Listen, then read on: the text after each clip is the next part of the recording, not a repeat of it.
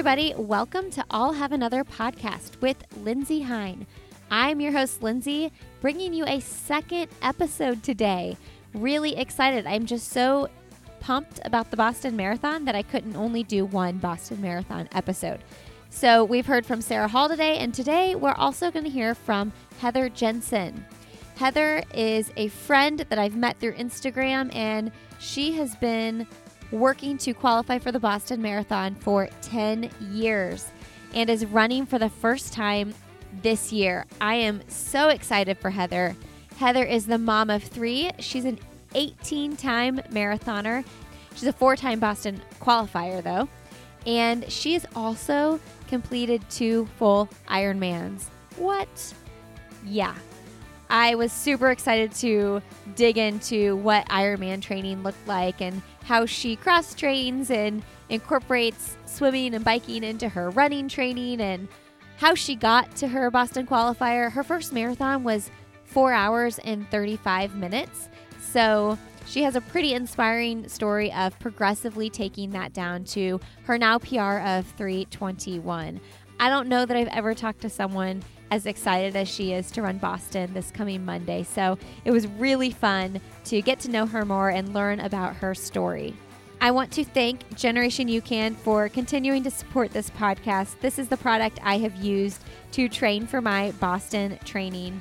You guys know, maybe if you've been listening, that I'm doing a big event with Generation UCAN in Boston this weekend on Saturday at 5 p.m. with a few other women in the podcasting scene in the running space Carrie Tollefson, Ali Feller, Tina Muir.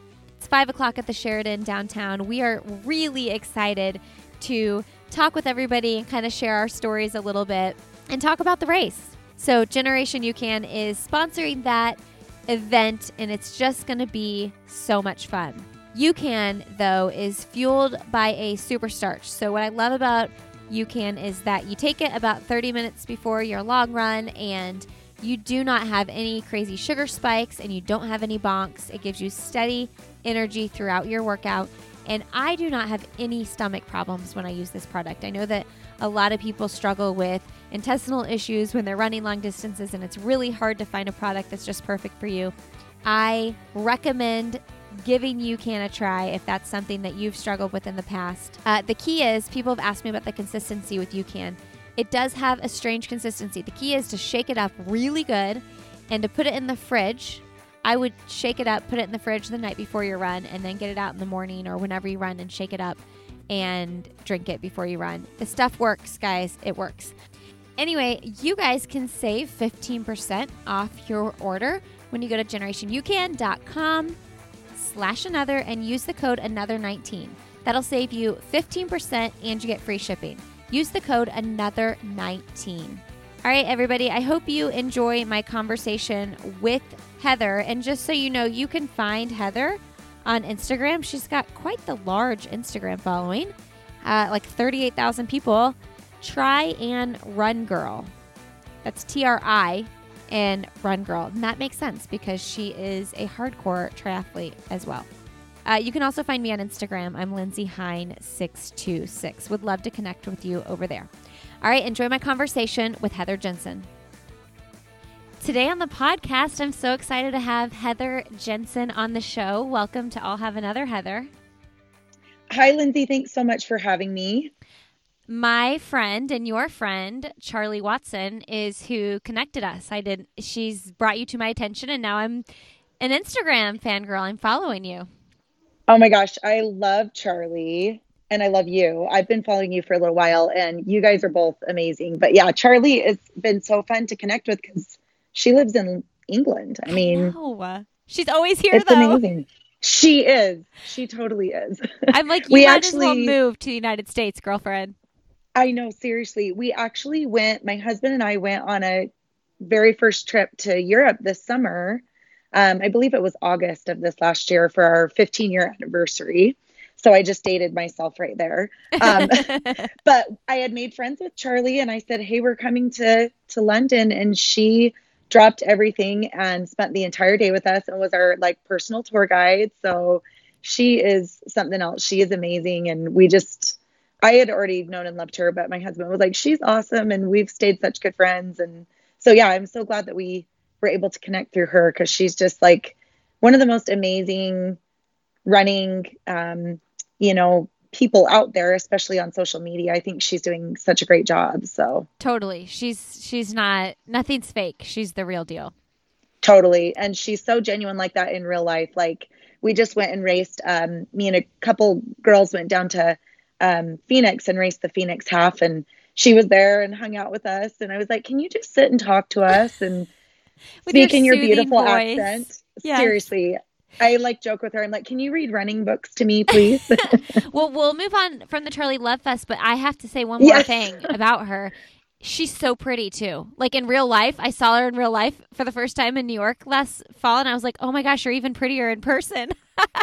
beautiful, and she's beautiful inside and out. She's amazing. yeah. Um, okay, you're about to run Boston, Yes, so this is your first Boston. Are you excited? I'm beyond excited. I I qualified uh, for last year for 2018, um, and missed the cutoff by under a minute, 50 something seconds, and it was heartbreaking. Oh yeah, it was. It was a really dark time for me. For um, I found out right before, uh, I believe the cutoffs, you know, are in September. So I found out right before I was getting ready to run St. George Marathon um, in 2016, and yeah, that was that was a really hard time. And and you know we could talk about kind of that that race and how that went. But yeah, I mean I've I've qualified, but um, this is my first year actually running it.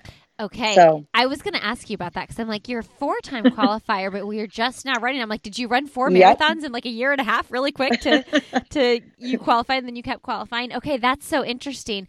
Well, I'm, I'm going to get, put this out on Friday. So it'll be super fun to get this out before the oh, race. oh, fun! Yeah. Yes. I have, I'm actually going to do double episodes this Friday and I'm really excited because I've got an elite runner and then I've got a really exciting qualifying story that I'm so excited to share your story. Um, so oh, you're so sweet. Thank yeah, you. I think it's I think it's going to be really cool for listeners to hear your road to getting here because a lot of people are trying to qualify for Boston for a lot of years.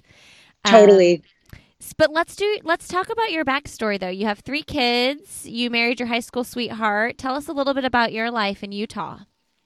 Yeah, so um, I I was born and raised in Salt Lake City, um, a little suburb of Salt Lake City called Sandy for any Utah listeners. So um, I was on the swim team for about 10 years. That was kind of my thing. My parents saw that I was pretty good in the water at a young age, and I expressed an interest to do swimming. So I swam for about 10 years and swam for um, anybody in that knows Brighton High School from Salt Lake, Utah area. We had a pretty I, we called it a dynasty of swimming. Um, we won 21 state champions in a row for women, and I think the the boys were 19 in a row. So we didn't mess around. I mean, we had 4:30 in the morning up to get to practice before 5 a.m. before school. You know, as a sophomore in high school, going to school with wet hair, coming back after school. you know, lots of lots of time swimming. So that's kind of where my roots as um, like an athlete started. Um, but I I did not like running at the time. I was not a runner. I we had to do dry land.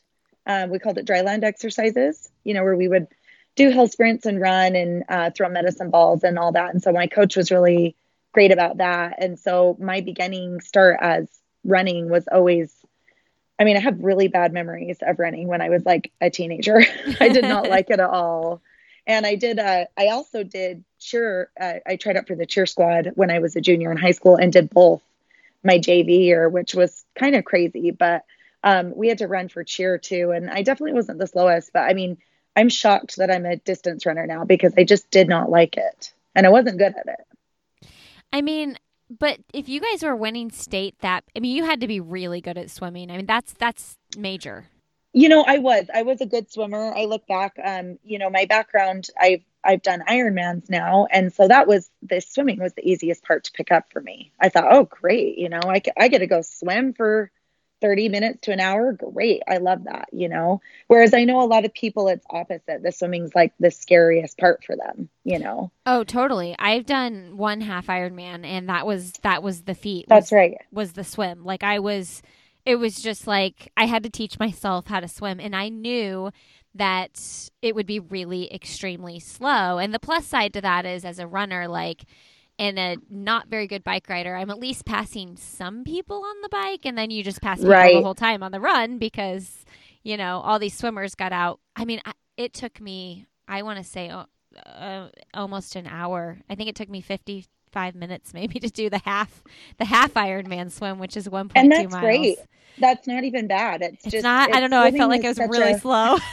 I don't know for sure my time, but No, as long as you make the cutoff, then you're golden. You know, I mean, that's and I love that you went out and did that because I mean, a lot of people would be scared to not make the cutoff and just be like, "Oh, I'm not going to do it." You know, so I think yeah, swimming is definitely something you have to put some time in. You know, there's a lot of technique and um, you know, it's definitely something that could be really intimidating. So do you still swim?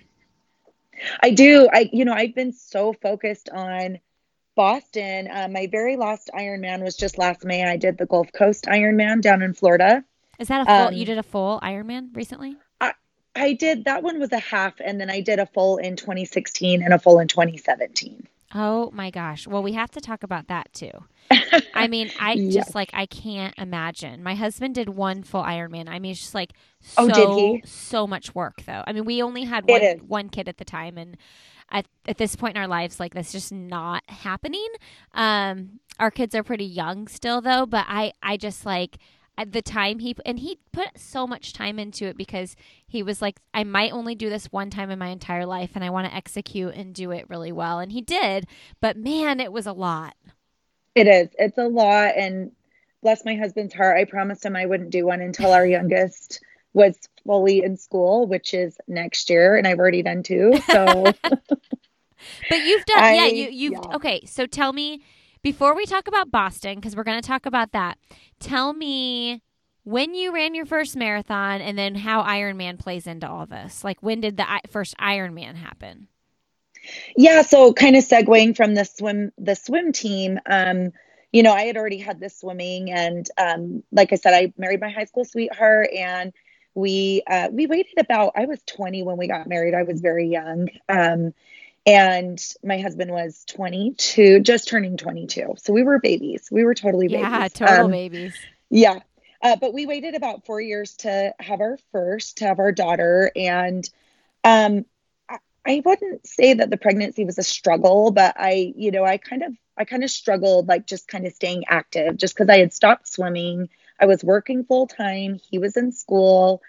And I had run some five and 10Ks, but I had never really like tackled running. So um, after she was born, I got a jogger stroller and I signed up for my very first half marathon when she it would have been at her seven seventh month mark um because she was a january baby so i signed up for one in i think it was august Mhm. so that was kind of how that started for me so i slowly picked up running and signed up for my first marathon when she was a year so i kind of gotten that running under my feet and my goal my other big goal was my two big goals when i started this was qualify for boston and do an ironman that was what I wanted to do.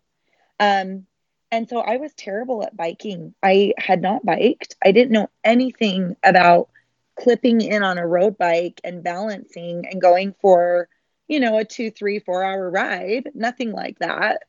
So the biking was definitely the scariest part for me of trying to tackle that Ironman distance. Um, even though I wasn't like the greatest or fastest runner at that point, I felt like okay, I'd done like a few, you know, half marathons, a couple full marathons. And so after I had my second baby, um, was when I signed up. I think he was, I think he was two, and I signed up for my first um, half Ironman, so a seventy point three distance. You stay at home mom at this point? Yes, yep, stay at Okay. home mom. I I teach, um, I teach aerobics. Um, that was kind of something that um, after I stopped swimming, I got into going to aerobics classes because I kind of just struggled with like not wanting to stay active, but kind of like, what's my thing? You know, Yeah. I'm not swimming as much anymore.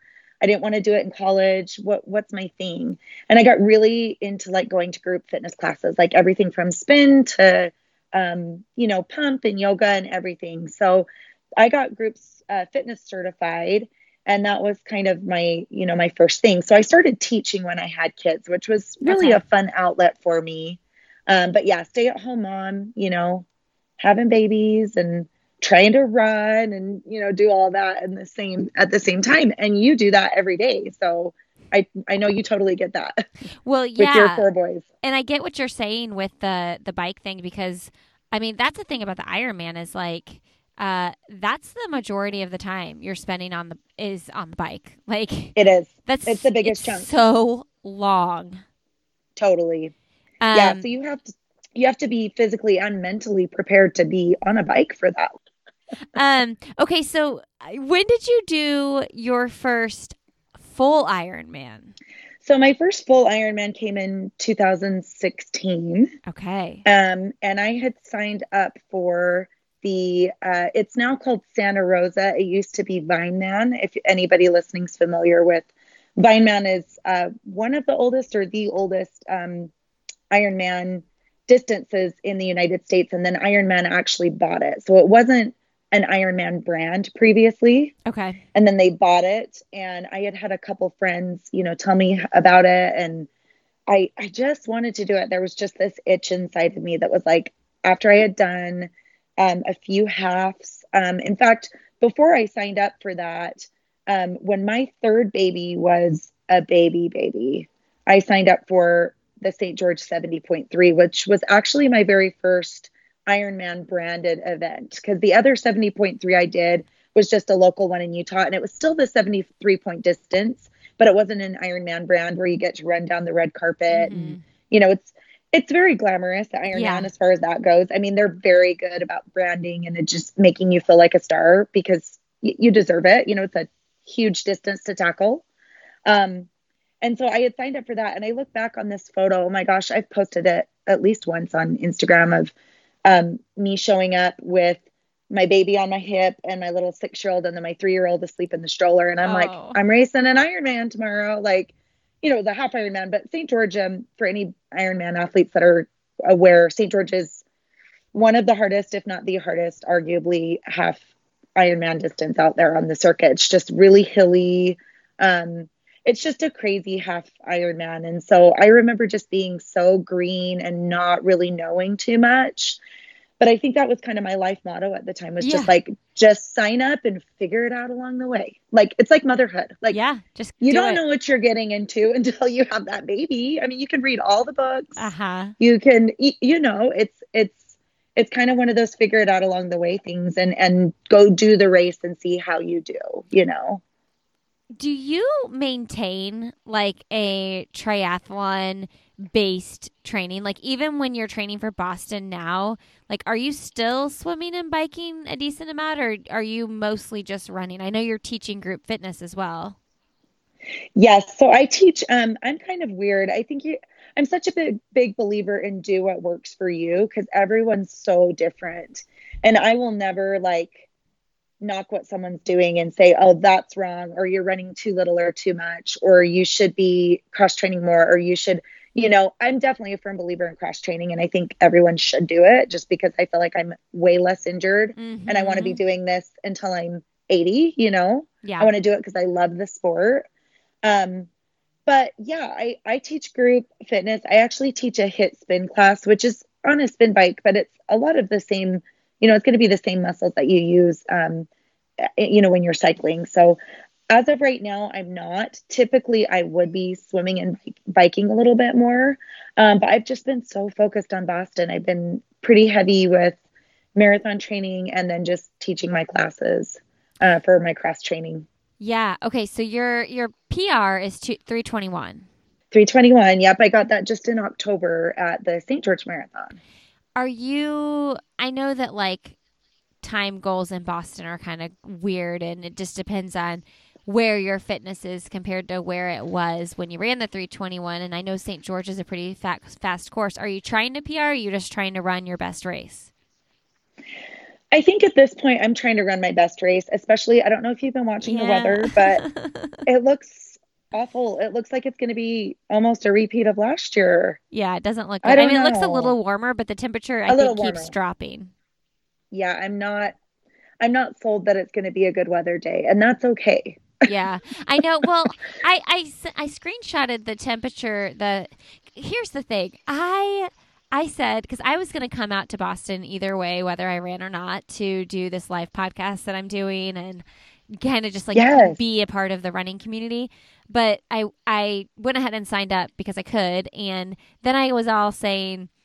If it's like last year, I'm not even going to do it. Like, there's just no point. Like, it's, I don't want to put myself in that miserable situation. I've ran Boston before, but then I'm Yep. like, I think I'm too prideful. Like, I, I think I'm like, I don't think I could say I just decided not to do it. Like I don't need to do it. I think I'm gonna, no matter what, show up at the start line. Um, Totally. and I also felt like a brat kind of doing that. Like you're there, you have the registration, and you're just not gonna do it. So yeah. Anyway, I sent my husband a screenshot of the weather forecast, and he ran last year in the bad conditions. right. He. Re- I remember you said that on a podcast with somebody, one of yours. I was listening to. Yeah. Is it Glenn? Is your husband's name Glenn? yeah. Yeah. and Yeah. uh, he- bless he- his heart. he said that it, the forecast though last year was like 100% rain the entire time. So we're like 60% now. That's not as bad as 100. We can do sixty. That's okay. That could go down if it, the temperature drops and then the how about the temperature keeps dropping and we just get snow instead. I'm totally fine with that because I've trained all winter in the snow, so Yeah. I'm fine with that. okay, so tell me what tell me what the breakthrough looked like because I want to share with everybody your your first marathon. What was it? 435? Yeah, it was a 435, um, and that was St. George, uh, 2008. So it was really funny because everyone started posting. I had posted right after I ran last year in 2018 when I got my 321, and I had posted, you know, like my side by side and reposted that um, again this week. And everyone started doing the 10 year challenge. And I was like, I was doing it before it was cool. No, just kidding. Um, but yeah, I mean, it was it was a 10 year journey for me to get. I mean, I I definitely had some good races in between, but it was about 10 years before I actually qualified and made it in with a fast enough time. Yeah. Um, so really my journey and I really hope for any moms, especially I am definitely like everybody all sport, all for the sport, um, even men, you know, if you if you're a mom or not. But I really hope it speaks to the moms. Like I was training through having three kids and three C-sections and sleepless nights and nursing and just trying to get everything done that you're supposed to do alone in a day and then trying to train for a fast marathon. Um and it it was hard. Like i didn't really give myself a lot of grace like going through that at the time. I would always i was always happy to get my medal. Like like you were saying about boston like i'd never been one to go and like be like oh i'm not going to start because i don't feel ready like Mhm. I always want to go and start and and obviously you can make that call race day, you know, if you're injured or something. I totally respect people that choose not to start. I'm not saying that in any way negative, but I think um I always went in trying to be as trained as I could and like let's just see what happens. And so I was kind of always hoping for you know that miracle perfect special marathon day and it just never happened. Um and it wasn't because I wasn't putting in the work, but I think I just was um my body was going through a lot and I I didn't really have a running background to fall back on. You know, maybe some people can pop babies out and like jump right back into fast marathons, and I totally respect that and I think they're superhuman amazing. But for me that was not the case. You know, I was right in the throes of motherhood with three little kids and trying to run a 330 marathon, you know, and that just wasn't my body was like, nope, uh-uh, that's not going to work. Yeah- Um, yeah, and it's hard yeah. to like I mean, okay, so 2008, 9, 10, I mean, social media wasn't really huge quite yet, but like I, it's hard to see other moms like just going out there and killing it and running super fast. And I I could probably sound hypocritical cuz some people might look at me and in the past and think that I maybe was doing that. And it's but it's like I was just thinking about that this morning. Like I was so tired this morning. Like people are in and out of our room all night Yep. long.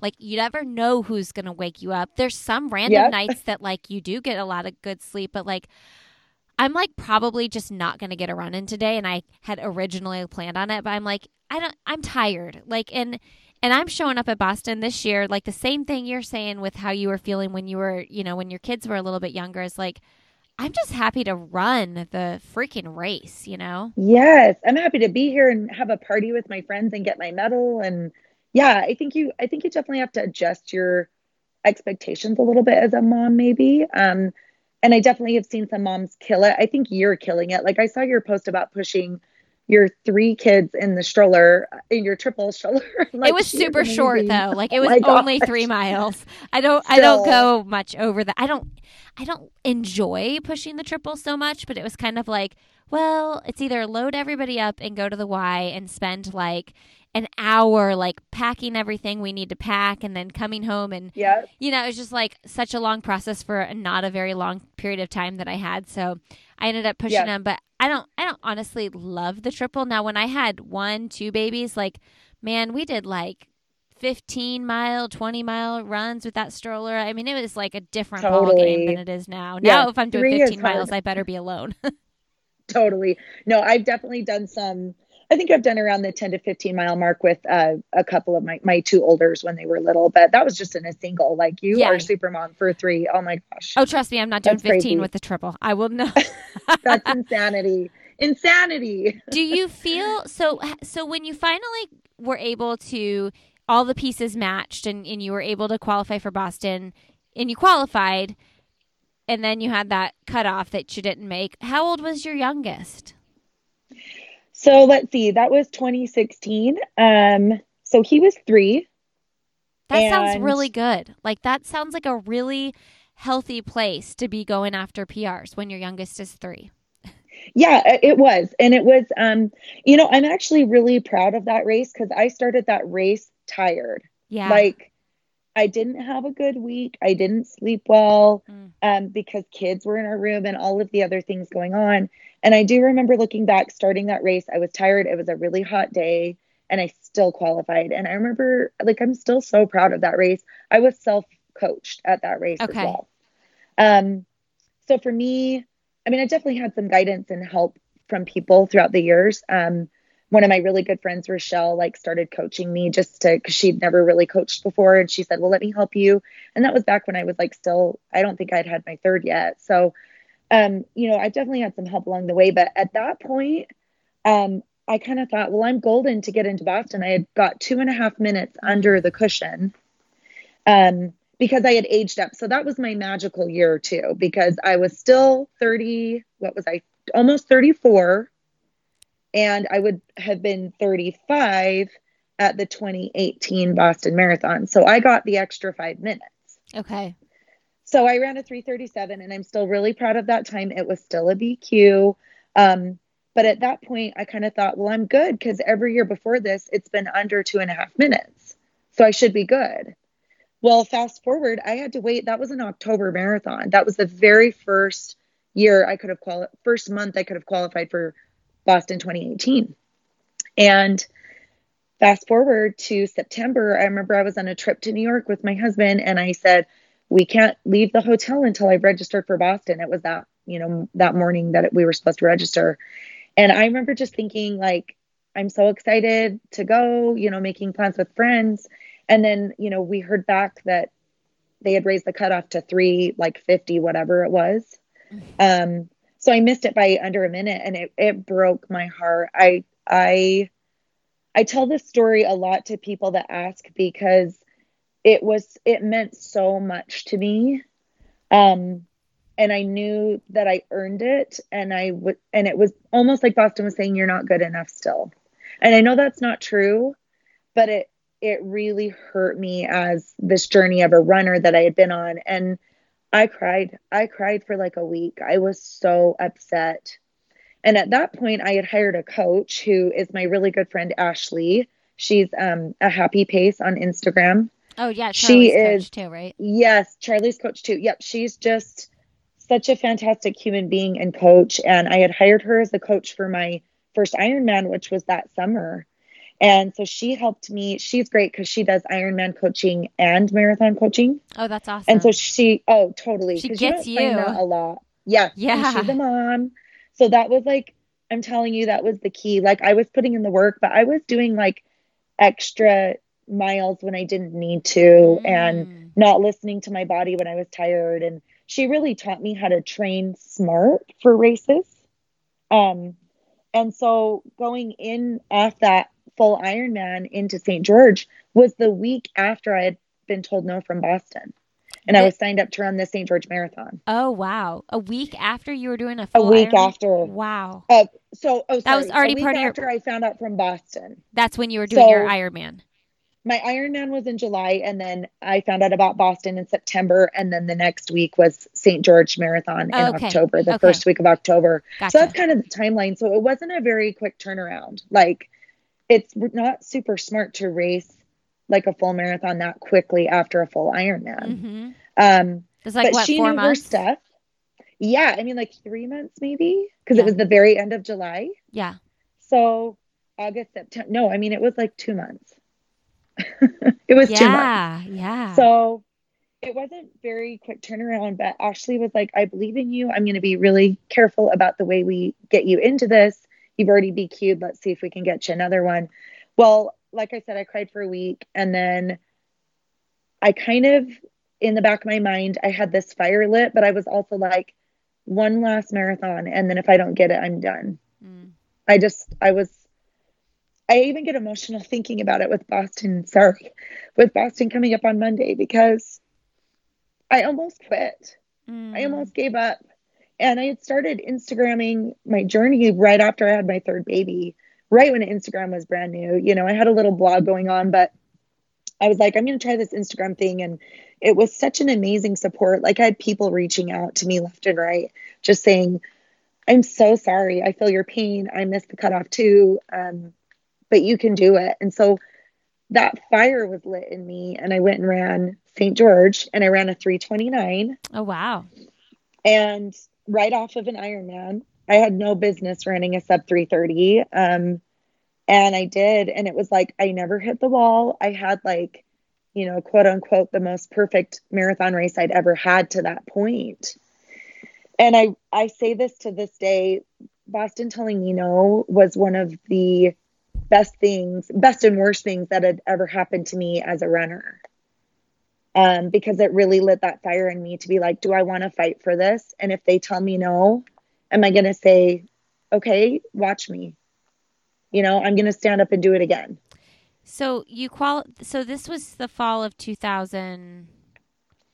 This was fall of 2016 or 2017. I might be getting off on my dates. I'm sorry. Okay, so this is the, 20, 20, no, this was 20. now I'm racking my brain here to make sure I'm getting the right year. 2017. Yeah. okay because you've gone on to run a 321. So was that was that the race though that qualified you for this race, the 2019 race? So, uh, so yeah, so 2017 is the right year for St. George. Sorry. Yeah, that was the right year for the 329. And then in February of 2018, um, I had that confidence boost finally that I had got the time. And at the time, that was 10 minutes under. You know, Boston's dropped it again since that. Yeah. But um, yeah, they just keep dropping it, right? Yeah. All right, you want us to get faster? We got, we'll do it. You know. Yeah, Um, totally.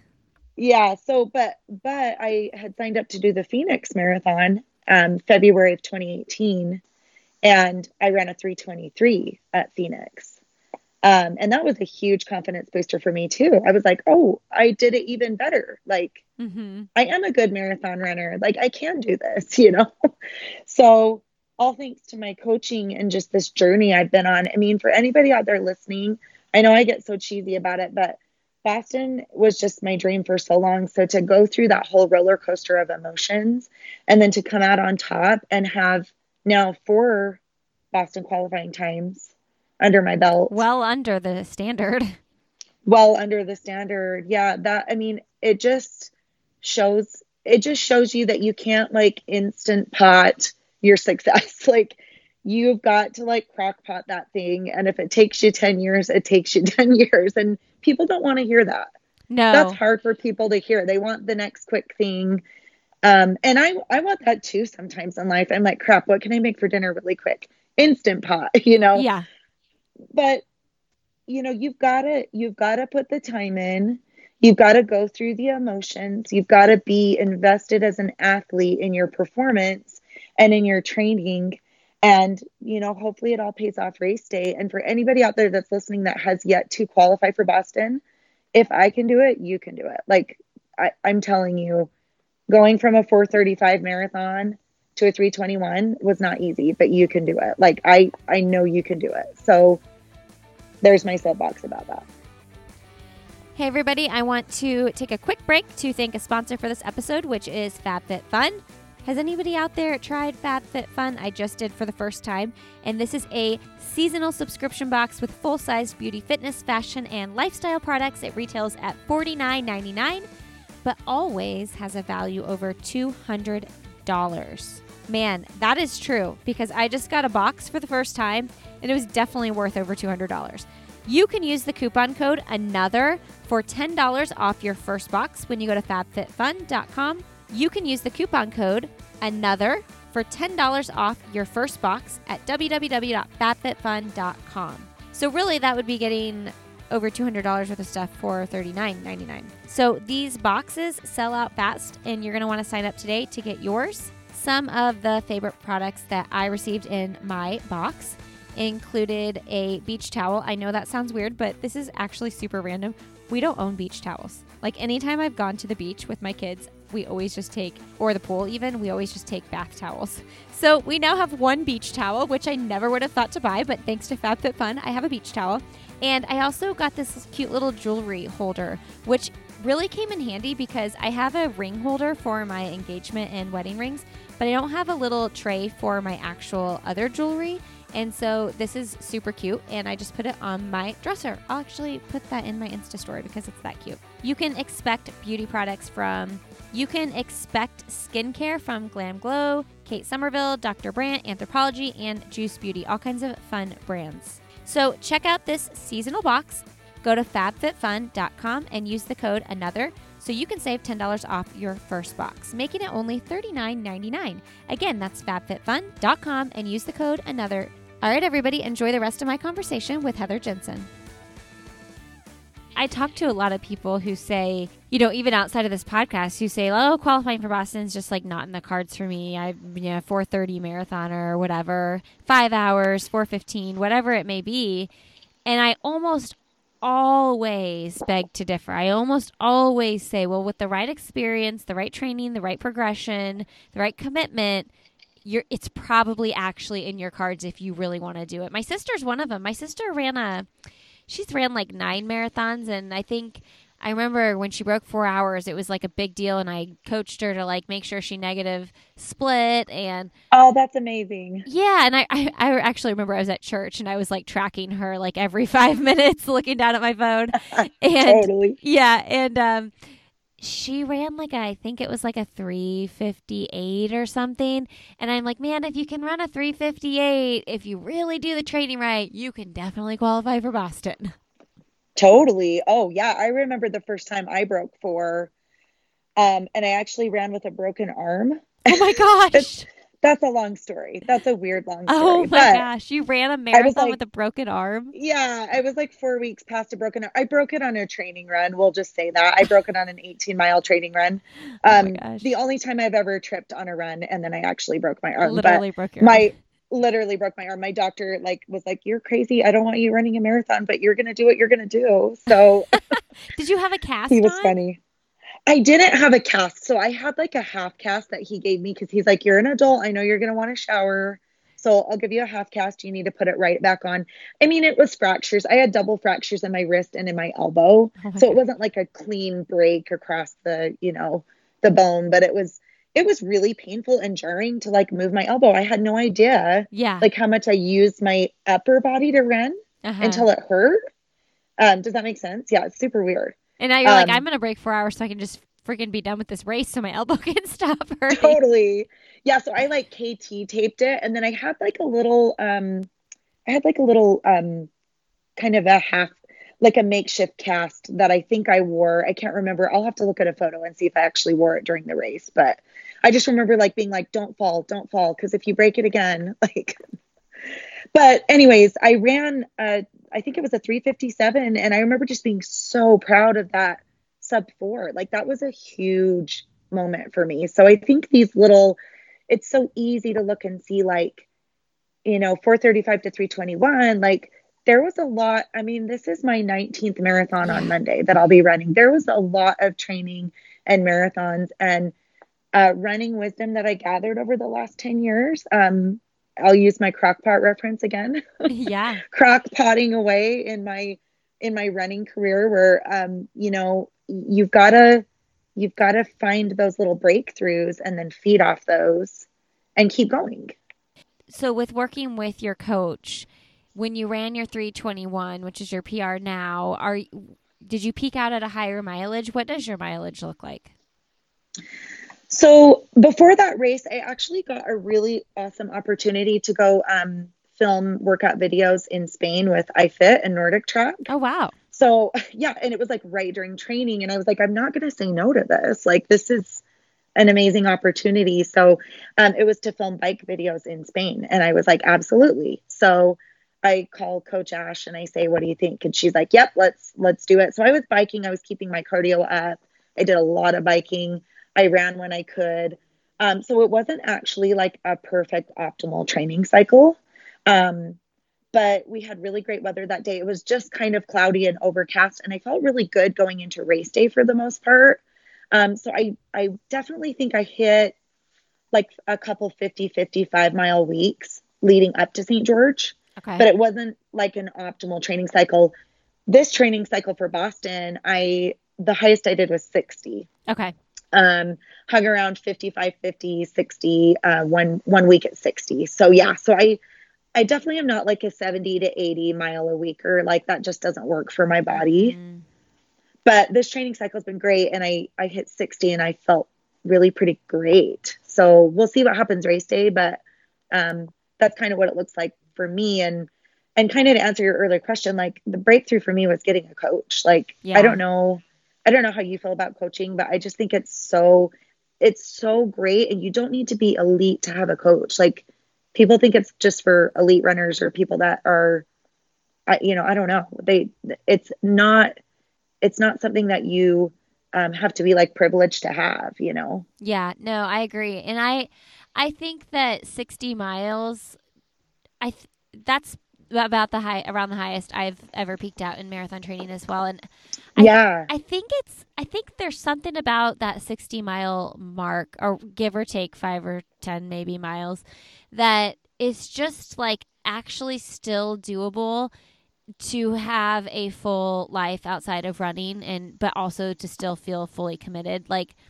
not everybody can do that many miles because they might get injured but like i just think it's enough to be super successful, but also not too much. Does that make sense?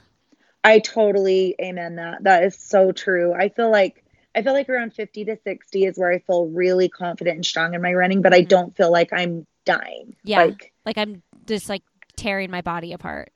Yeah, or just like such a blob on the couch the rest of the day uh-huh. that you uh-huh. can't function as a mom or Oh yeah, um, it's like so hard, I know. Yeah, right? Like you just you have, have to like, you're just like still do things and like take yeah. care of people. I guess I have to get up and take you to school and do the dishes and you yeah, know all like, those things. Yeah. Now, talk to me about this Boston thing just a little bit deeper like what is the like talk to everybody about the significance of qualifying for Boston because a lot of people want to do it. And you know, it's interesting. I when I talk to other people, like I was doing my Pilates class the other day and the instructor's talking to me and I'm like, "Oh yeah, I'm running the Boston Marathon." Even people that don't know anything about running, they're like, "Oh, the Boston Marathon, you got to qualify for that, right?" Oh yeah. So as someone who took lots of years to make that happen, what what is the significance and what does it mean to you? You know, when I signed up for my first marathon, I, I had this dream in the back of my head, and I thought, I really want. I mean, I knew it. I always say it took me this many tries. I knew I wouldn't qualify on my first one, probably. I mean, clearly, but it was all in the journey. But I had always known about Boston. I had, um, you know, a few friends that were a little older than me that I had met through running. Um, my my start of running marathon distance running actually started in we lived in southern Utah where the St. George Marathon is. So I don't know if you're familiar with Southern Utah, but that's you know where all the national parks are, and mm-hmm. Zion and Bryce Canyon, and um, there's just a really great close knit running community down there that I found when I was first starting to run. And I had a couple friends that had qualified and were always talking about it. And I, you know, of course, got excited and researched it. And I was like, I want to do that. So my very first time running, I didn't think I would necessarily qualify, but it was like, this is what my purpose of doing this is. Like, I'm driven to hopefully one day qualify for Boston. And it's just, I mean, it's just the mecca of the sport. Mm-hmm. Like, New York, I felt that way too. New York's the largest, like 75,000 runners were there this last year. Huge event. And that you have to qualify for as well. Well, you can qualify for it as well um, which I did this last year. And I loved having that feeling of qualifying for New York as well. Um, but Boston, there's just something about Boston that I am so excited to experience on Monday that I've just been dreaming about. Like, it's just something that I know I won't be able to know what it feels like until I go do it and get there and be with the best runners and say I'm a qualified runner to be there with them there's something about that camaraderie of, of the sport and respect for the sport. And then of course you know the bombings in 2013 that brought on a whole new meaning to me of wanting to do it because it just was i do you remember seeing that when it happened on tv or hearing about it on the news? Yeah i was at work and i was i was like tracking people because i wasn't there that year. And i remember i was in my office and i was like Uh, I worked for Back on My Feet, which is like a running based organization, and I ran into the other guy's office and I was like, "Do you see what's going on? Like this is a re- this is really happening. Like this is like this is like a big deal right now. Like it was, yeah, it's like it's like 9-11. You remember where you were? Yes, absolutely. I was eight months pregnant, standing in a golf shop in Hawaii on my husband's work trip, and was wanting to to get there. And that was the year they lowered the times five more minutes and I remember standing there and just sobbing. Yeah. And just saying, I can't believe that this happened. Like, I can't believe that somebody would do this to at a at a marathon race. Like it just brought on a whole new meaning to Boston Strong and like really making me want to go and be there and represent marathon runners and you know stick it to the awful people that did that. That was definitely a turning point for me where even though they had just lowered the times again, I was like, now I want to be there more than ever because of this. And I want to be a part of the Boston Marathon Club. And it just, I don't know, I think there was a lot of different things over the last 10 years that really lit my fire. But I remember that moment just feeling so much um, anger for for that for the people that were affected by that and also just like i said just a boston strong like you know I want to be there and I want to we want to prove how strong we are. Yeah, and I I love the I love the idea of having something like what's the reason behind all this? And like what you know some people just want to run a marathon to finish a marathon but i love the idea of like all those years all that hard work like here's an end goal you know like here is where i want to be. And i think that that probably motivates a lot of people to keep keep trying. Well thank you. I I hope so too. I'm kind of a I'm kind of a cheesy I like all the inspirational quotes and the cheesy stuff. I just like living life that way. I like living with a greater purpose and finding joy in the mundane. You know, there's a lot of mundane things in life, like you know, with kids, like there's just a lot of, you know, dishes and laundry and stuff and we do it because we love our kids and and I love being a mom. But there's also a lot of joy I find in like working getting up early and working out really hard and killing that tempo run before I come home and put my mom hat on and just going through that journey and being like, yeah, I did this for myself. Like yeah. it might sound selfish, but it's like I did this because I want to show my kids that I value hard work mm-hmm. and I value, you know, whatever that is in life, you know, whether it's your job or or being a parent or whatever it is. I value this is something I wanted to do for a long time and I'm not going to give up and I'm not going to give up till I get there and I put value in what I'm doing on a daily basis. And that really creates, you know, I'm such a believer in schedules and like doing the little daily things to keep yourself like on track. I think that's such a big um, important way to live a healthy, happy, positive life. Um, and I'm not perfect at it, but I think that really helps. So, so yeah. Are you, what's next though? Because it's like, you know, it's one of those things where I'm like, well, once I break three hours in the marathon, like I'm okay with just running for fun, but will I be? You know, so like now yeah. you have Boston and then some. Like, what do you, what now? Okay, so I want to ask you first. What um where are you going to try to break 3 this year? Oh, are no. you working on that now? No, no, no, no, no. I um I probably in like I'd say when that happens, if that happens, it'll probably be 3 years from now. I um I ran a three. Let the baby grow up a little bit. Yeah, I ran a three eleven between baby three and four. Um, That's right, you did. Yeah, and it was a year postpartum, and it was a real hard year for me and my family. That's incredible. My mother in law passed away, and like like a couple months before, and like just things were not good. Like just in bit life was a bit crazy, and so um and I and I this is like a caveat, but I had fallen three or four days before the race and I had like a swollen ankle that I was running no. on. Yeah, it was I had fallen like carrying my son down the stairs and so anyway, all that to say it really made me excited because it was like, man, I was not feeling good that day and I was coming off just a year after having a baby and so it just made me realize what my potential truly was. And so that is an incredible story. it's like I, I remember I fell and I was like, well, and I I was laying on the floor in the garage and I was like, I don't know if I can like stand up right now. And then it just kept swelling and bruising and um, but I think I had peaked out to at like forty miles. So I wasn't running. That is an lot. incredible story. so, Seriously but when what I'm hearing when I talk to you is like I love hearing that you started running your faster marathons when your youngest was like 3. You know, because I can see it so much more clearly how just how I, I, I feel like I will feel so much different as a person. Like I have a seven month old right now. Like just life has to feel a lot different when you're not actually changing diapers and up all night, right?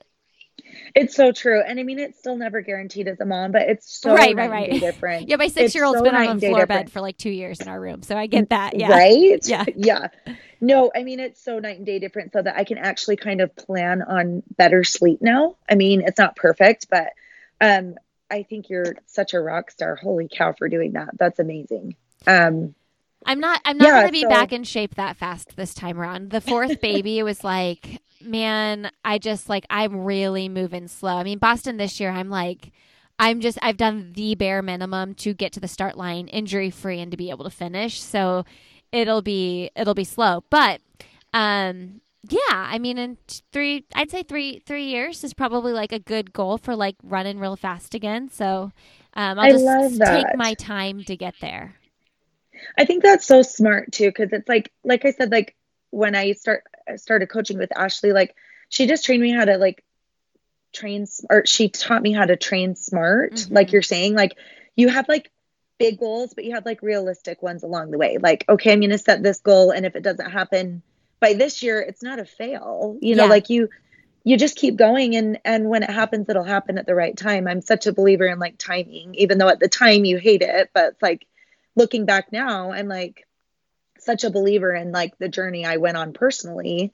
Um so i think that's so smart of you for like being like okay i'm gonna wait you know three years before i like really start to train because it just would almost be doing a disservice to yourself to like try to put that expectation on your body when it's been through so much, you know? Yeah. I mean, I'll pick it up, but like it'll be slow. Now tell yeah. me, but but this isn't about me. Everybody's like, "Lindsey, you're the host. What is next?" Like you you did your 321, you're running Boston, like you've done two Ironmans. What you're clearly a goal-driven person. What's the next goal? Oh, well, thank you. You know, I have had a little bit of blinders on just with Boston in the in the view and somebody on Instagram messaged me I think a week or two ago and they said, "What's after Boston for you?" And oh, I was gosh. like, I hadn't even thought about that. Like I don't know. Like so I'm definitely signing up for the St. George Marathon again in October because it will be my 20th marathon. Oh, Unless I do one before, which I don't think I will, but um, it'll be my 20th marathon and my 10th year doing St. George. And they have this big, like, 10 year club that you can get into. oh, fun. And I always dreamed of that. I heard about it when I ran my first one, and I thought, oh, I want to get in the 10 year club. So I'll definitely be running St. George. Um, Boston, I've had such a great training cycle. I'm not. I, I don't know where I'll be because I know the course isn't as downhill as St. George. I mean, I'm not stupid. I know it's a harder course, but I do feel like I'm going to go out and run my very best race that I can. Um, so I think my next marathon goal, um, I really like to dream big, but I'm all about like getting there appropriately. I think my next big goal would be to sub 315. Mhm. Um, I haven't really like shared that out loud too There we much, but I think. I'm going to. So She's there you go to. Here it is. exclusive on I'll have another. Um, so I think a sub 315 is going to be my next marathon goal. I really want to do that and I think I'm capable of it. Um, if it doesn't happen, I'm fine, but I definitely think that would be my next goal for that. So hopefully at St. George, that'll hopefully be the goal. And then, yeah, hopefully another Ironman within the next year. I'm hoping to either Oh do, I'll for sure do another half Ironman, but maybe another full. wow. Um, my big, big other dream other than Boston is to get to Kona. That would yeah. be. What's the Quest incredible. for Kona thing? Oh, so just in a nutshell, what that was, um, it was such a great opportunity. Um, I got contacted by NBC in 2017, the beginning of 2017. Um, and they said, We've got this TV show uh, with Ironman and NBC Sports, and we are really interested in you applying if you're interested. And I checked it out, and it was basically a reality show about what training for an Ironman looks like for um, the year that I did it. It was about just kind of normal athletes. I don't know if that's the right, like average athlete. Um, I don't know if that's the right word. I don't want to offend anybody, but um, not non-elite. No.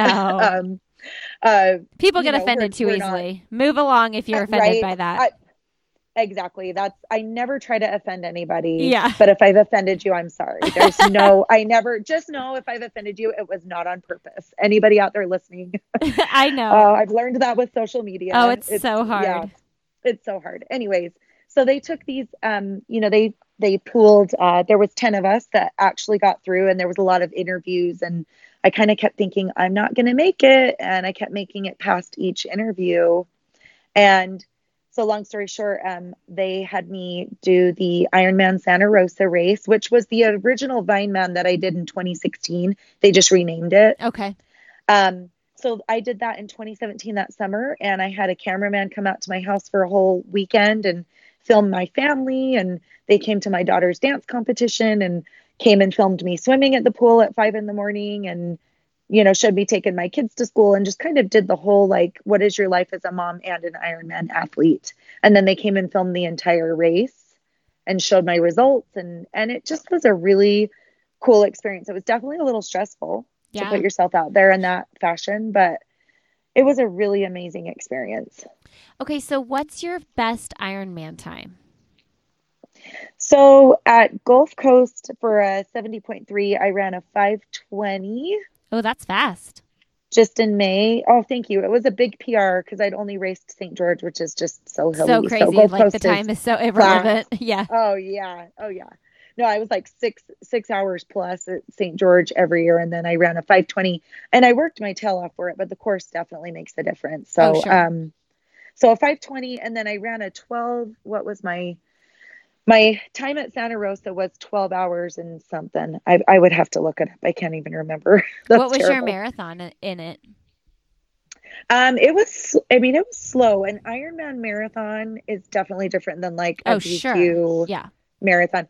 It was like four, four something, four like 15, 420, something in that Yeah, range. that's I not can't, four, that slow. 420 something. Yeah, it, it was fine. I actually was really sick to my stomach on the run the entire day, and I had a camera crew following me, so it was Oh, very Gosh. not glamorous. I had to like porta potty dash. It was Oh. yeah, TMI for everybody listening, but um, that's the truth, you know. Yeah. Now, so to get to Kona, I know how it works. Like you have to be a certain place, right? At, at, at a certain race. What is that? I know it's like a weird. Yeah, so your husband's done an he did a full Ironman, you said. He did Ironman. He did Wisconsin in 2012. Okay. Awesome. Yeah, so you it's all based that's the thing like Boston qualifying time is basically a time. Like yeah. you know you have to get under that, but it's a time set. With Ironman, it's like you have to be one or two typically. Okay. In your division. In your So you group. have no idea. Yeah, in your age group division. Yeah. So you have no idea until race day who's going to be there and how good they're going to feel. So it's really like I always say this, but it's really like sports' biggest gamble because it's mm-hmm. like the mm-hmm. longest, toughest day in sports. And then you're just chancing that you're going to be the best one out there in your division that day. So to get to Kona is like winning the lottery and after putting like, in all this hard work. so, like, is that behind the elites? Like, do they place like top 10 and then do it? Or do the, do the elites count into that? Do you know what I mean? Um, so I believe they do the the pro women and men separate, and okay. then they do it by age group. So okay. you would win your like if I got first or second in my age group, then I would be able to like punch that slot. But like what like what kind of times do you have to do? I know it's like not a time thing, but like realistically, what are you looking at taking off of your say you went and did uh, the same one you did where you did the 12 whatever like where are you looking to make your biggest improvements to make that happen? Like your sounds like the swim is probably like you're golden. Yeah, the swim I feel really confident in, and I'm still not the fastest swimmer because I didn't distance swim. I okay. mean, I definitely was a I was a sprint freestyler, so don't get me wrong, that totally helps me. But I wasn't a distance swimmer. I mean, I kind of petered out because we were just tapered for like 50, 100 sprints. Um, so I definitely have to learn how to like swim longer and like pace myself. Mm-hmm. Um, but yeah, I feel really golden in the swim. And then um, I definitely have picked up biking. I'm I'm very very comfortable with my bike now. I, f- I feel pretty confident with my bike, even though I'm not fast. Um, and then the run, of course, I'm feeling way better than I ever have in my whole life with running. So really, you have to take each distance, and then it's your overall time. But yeah, I mean, I was 20th in my age group with a 12. Gosh, I've got to look okay. up that time. That's I'm sorry, good. I don't know it 20th. off the top of my wow. head. I was 20th. And then at Gulf Coast with my 70.3 time, which you could qualify to go to Worlds if you're in the top tier, just depending on the roll down. But I was like 12 with oh, a wow. 520. So it depends on the race day. You know what I mean? That's why the time, mm-hmm. I do like mm-hmm. that the time is irrelevant because yeah.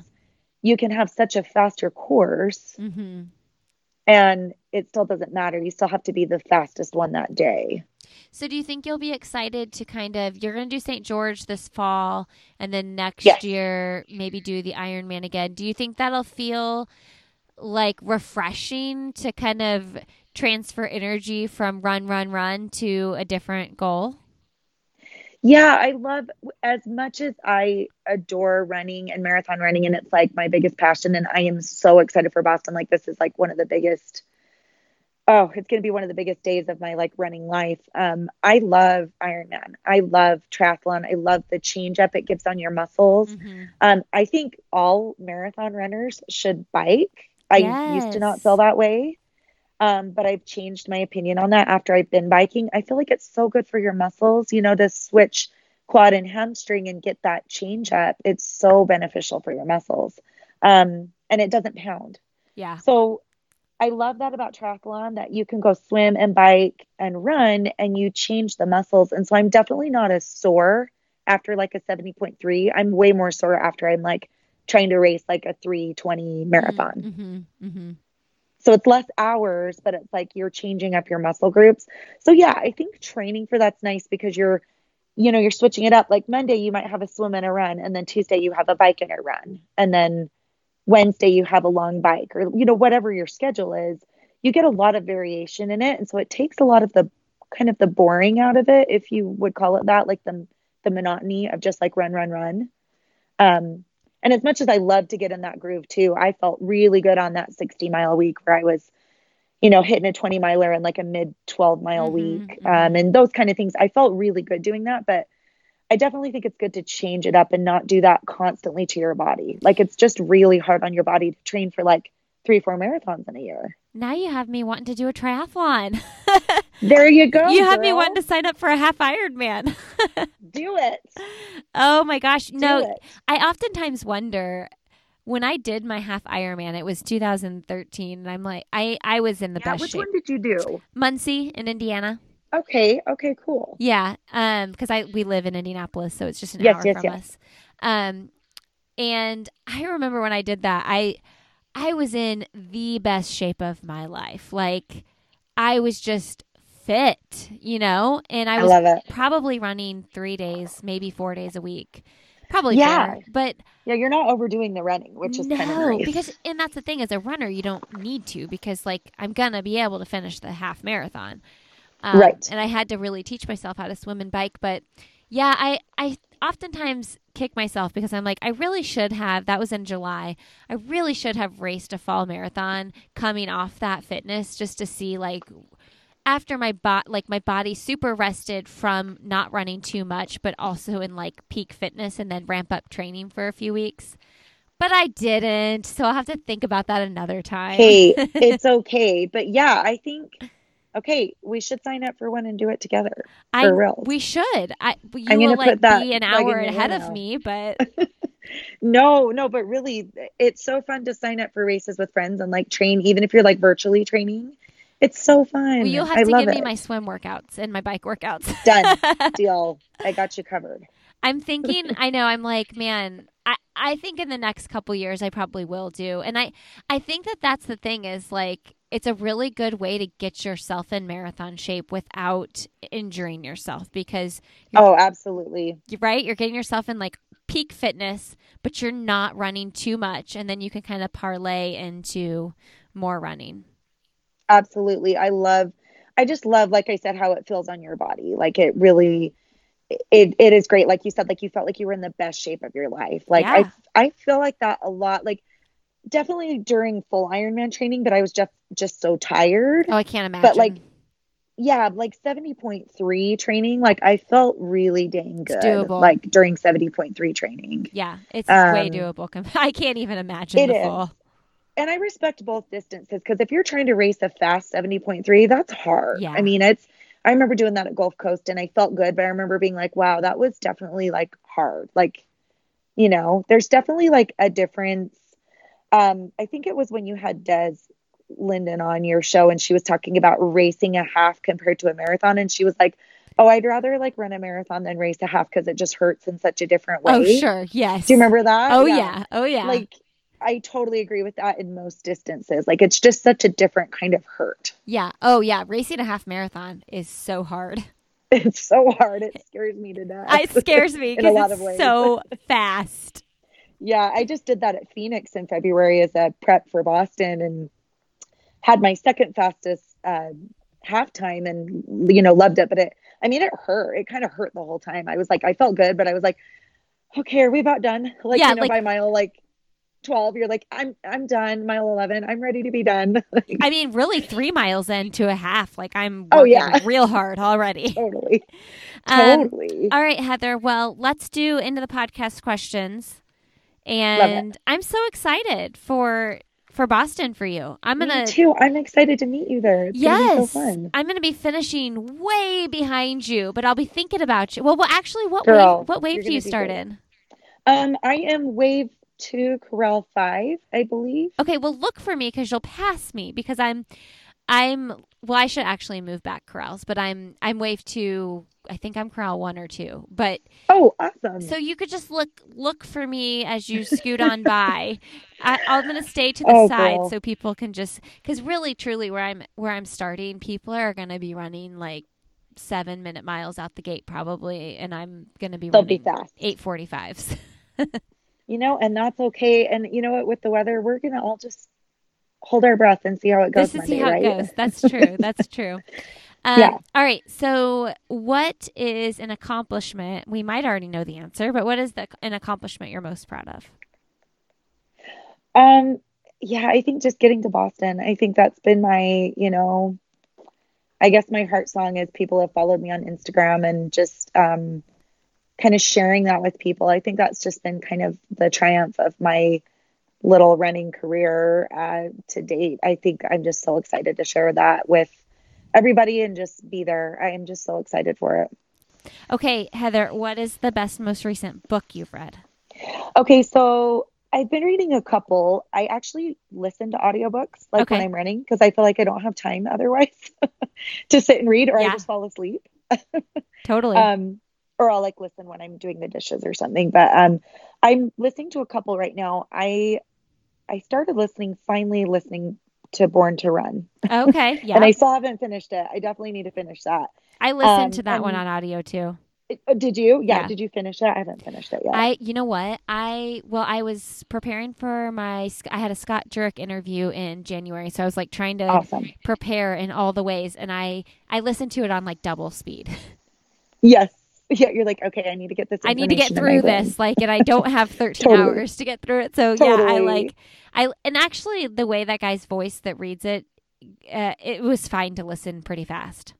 Yeah, yeah. No, I like his voice. He has a good voice. Yeah, it's it it's been good so far. I just haven't finished it. I hate admitting that I haven't finished it, but Yeah. Yeah. maybe I will now. Maybe I'll put that out there Yeah. into the universe and then I'll finish it. Yeah. Um, but I also I'm a really big fan of Rachel Hollis, and so I, right now I'm listening to "Girl Stop Apologizing" for Okay. anybody out there that likes "Girl Wash Your Face."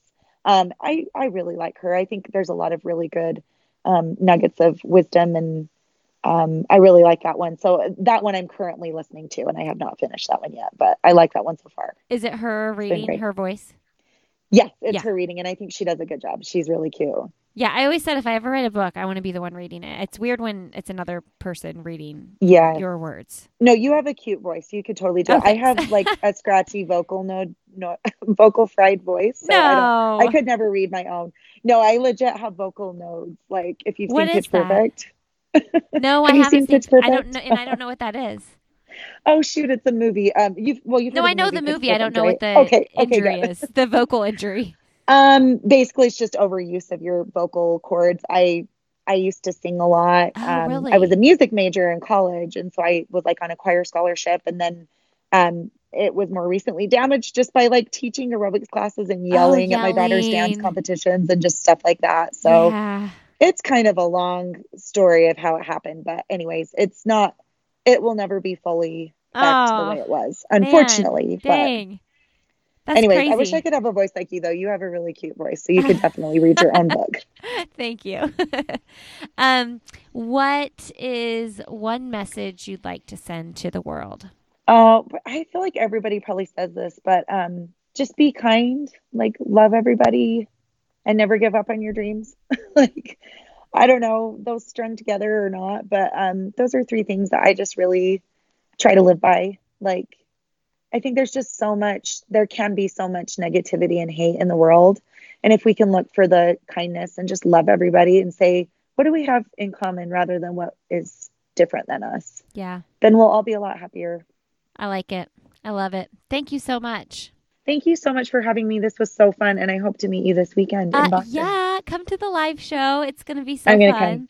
And Will they let me in if it's full? yeah, I mean, well, I should. I know. Well, I said this on my last inter, inter like uh, pre-roll for my last podcast. Like, I mean, look, there's 550 tickets that have been sold, and there's a waiting list of 50 people. I don't. This is crazy, but I think that when you have a free ticket, so many people don't show up. Yeah, Like- they may change their plans at the last second. and they don't care because they didn't pay for it. So like because it was free. it was free, and they were like, "I'll just grab my spot." But anyway, it's a huge ballroom, so it's not like it's a tiny room or anything like that. I'll just sneak in the back and I'll be like, "I'm with Lindsey. It's just fine." no, say I was a guest. I, I've I've literally been a guest on the show. So Yeah. um, good luck, and I'll see you Saturday. Yes. Good luck to you too. Thanks so much for having me. Okay, thanks, Heather. Ya. Bye. Bye. Thank you so much, everybody, for supporting the show and listening today. Thank you, Heather, for coming on and sharing your story, your road to Boston. I am going to be so excited to cheer for you. You're going to be way ahead of me on Monday in Boston, but that's okay. I'm so excited for you and can't wait to see how you do and how you do at the St. George Marathon next fall and then with your Ironman the following year. You are an inspiration, and thank you for being so kind and generous with your time today. Make sure you follow Heather on Instagram, Tri and Run Girl. You can find me on Instagram, Lindsey Hein626, and all other social media platforms. Lindsey Hein on Twitter. I'll have another podcast on Facebook. You can also find bonus content for me over on my Patreon page, patreon.com slash Lindsey Hein. Lots of bonus episodes over there that can go directly to your podcast app. It's really pretty simple and pretty awesome. And make sure you check out our sponsors for this episode. Go to generationucan.com slash another and use the code another19 to save 15% plus shipping. And check out those FabFitFun boxes. Go to fabfitfun.com and use the code another to get $10 off your first order. All right, everybody, have a great weekend. Have a wonderful rest of your day. And as always, I'll see you next Friday. Don't put your mouth on it. Say, good luck in Boston.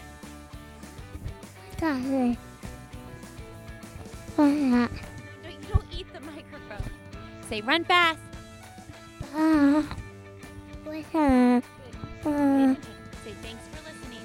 Say, thanks for listening.